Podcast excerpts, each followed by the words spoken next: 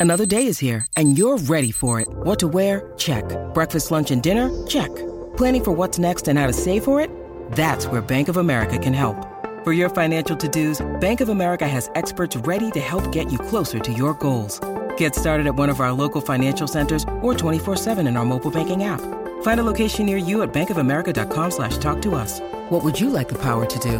Mobile banking requires downloading the app and is only available for select devices. Message and data rates may apply. Bank of America and a member FDIC.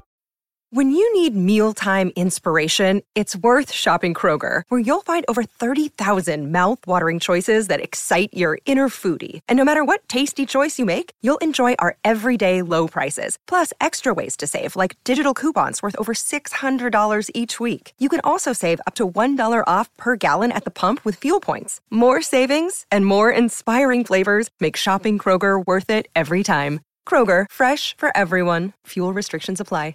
This is Optimal Living Daily, episode 1078. Want to make better decisions? Get some skin in the game by Isaac Morehouse of isaacmorehouse.com. And I'm Justin Malik, your very own personal narrator. Happy Black Friday here in the US, and welcome back to the show where I read to you from some of the best blogs in the world. Today's comes from a brand new author to give me permission, Isaac Morehouse. If you've been listening for a while, you'll likely know that I narrate TK Coleman here on the show. Well, he has a podcast called Office Hours, and his co host is actually Isaac Morehouse. They're both brilliant. They answer questions and talk about career, education, anything related to that. You can find it in the podcast app of your choice. Again, that's Office Hours. Great podcast. And speaking of podcast apps, we have a big announcement that not many people know about yet. Pandora is going to have podcasts now. It's crazy.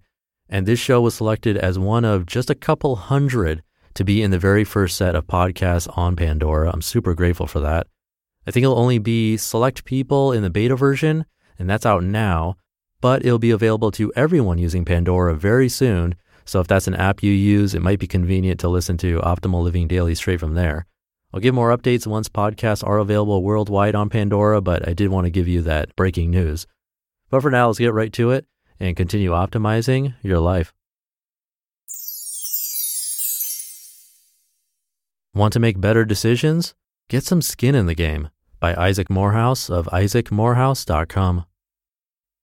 If you follow sports, you'll notice something. Vegas is better than the experts at predicting outcomes. You could chalk this up to the wisdom of crowds, but this can't be the only explanation because in surveys and polls, the crowd doesn't do very well compared to Vegas either. The reason Vegas is better on average than individual experts or surveyed masses is because people choose better when they have skin in the game. It's one of the reasons democracy is a bad way to determine the policies people want, and grocery stores don't survey their customers to decide how to stock their shelves. When it's free, people take different and dumber risks. This is why my colleague and co author Zak Slayback wrote recently that you should burn your backup plan. It's why some people get neck tattoos.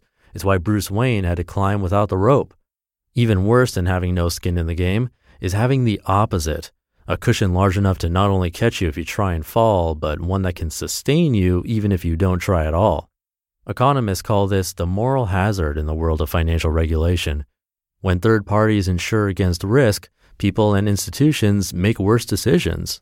Think high risk home loans underwritten by banks who knew that taxpayers would be forced to bail them out if it went south. It applies on the personal level too. While it's easy to call inheritors of wealth financially privileged, I think it's often harder to discover and live a fulfilling life if you've got a huge trust fund. If you don't have to win, it's hard to get the motivation to try. All these examples might be too easy to agree with me on. Let's push a little farther. I think college funds cause the same problem. When parents put tens of thousands into an account that can only be used for college, young people will fall prey to the sunk cost fallacy and favor going to college much more than they would without the restricted money. Once they do, they'll take it less seriously. As long as parents are satisfied with grades and activities, it doesn't really matter. The degree is perceived as free, the opportunity cost is overlooked. The diploma at the end is supposed to guarantee a job and an income, and these are supposed to pave the way to find fulfillment. Plus, if you pick a major that is supposed to give you lots of career options, you get lulled into thinking you have infinite fallback plans. Sure, you sat in classrooms or goofed around for the first 22 years of your life, but it's all good. You've got that free degree, so no matter what you do, you're set.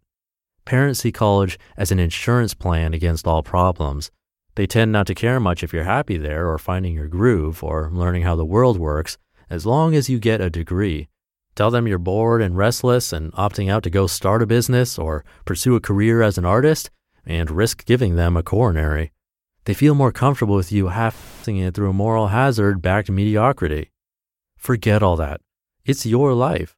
Whatever you do, have skin in the game. If you don't or can't in reality, imagine and live as if you did, a poor substitute, but better than nothing. Find out the actual cost of your education. Tally up how much of what kind of work it would take to pay for it yourself. If it was all on you, would you pay and do it? If not, why are you doing it now? Try the same with things like healthcare if you want a good shock and some insight into why the healthcare system is so screwed up. What are you willing to give up to get the things you want?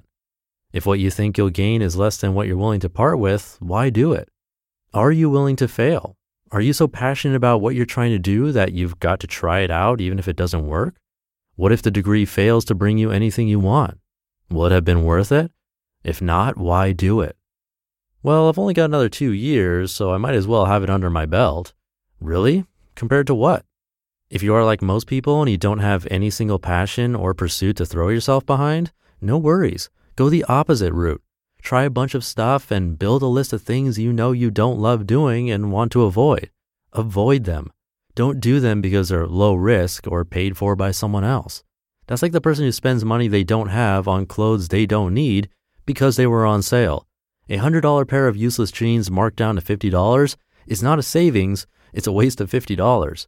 Keep eliminating things that don't bring you value, and everything else is fair game. I'm not saying it's never a good idea to take something that someone is offering to pay for.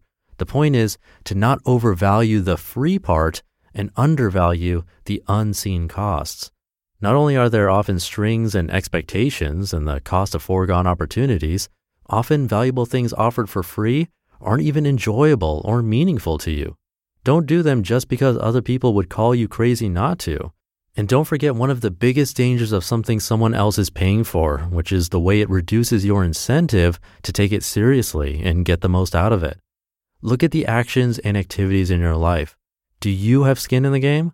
The bigger and more important they are, the more you want to have skin in the game. It'll make you better and more likely to succeed in every way.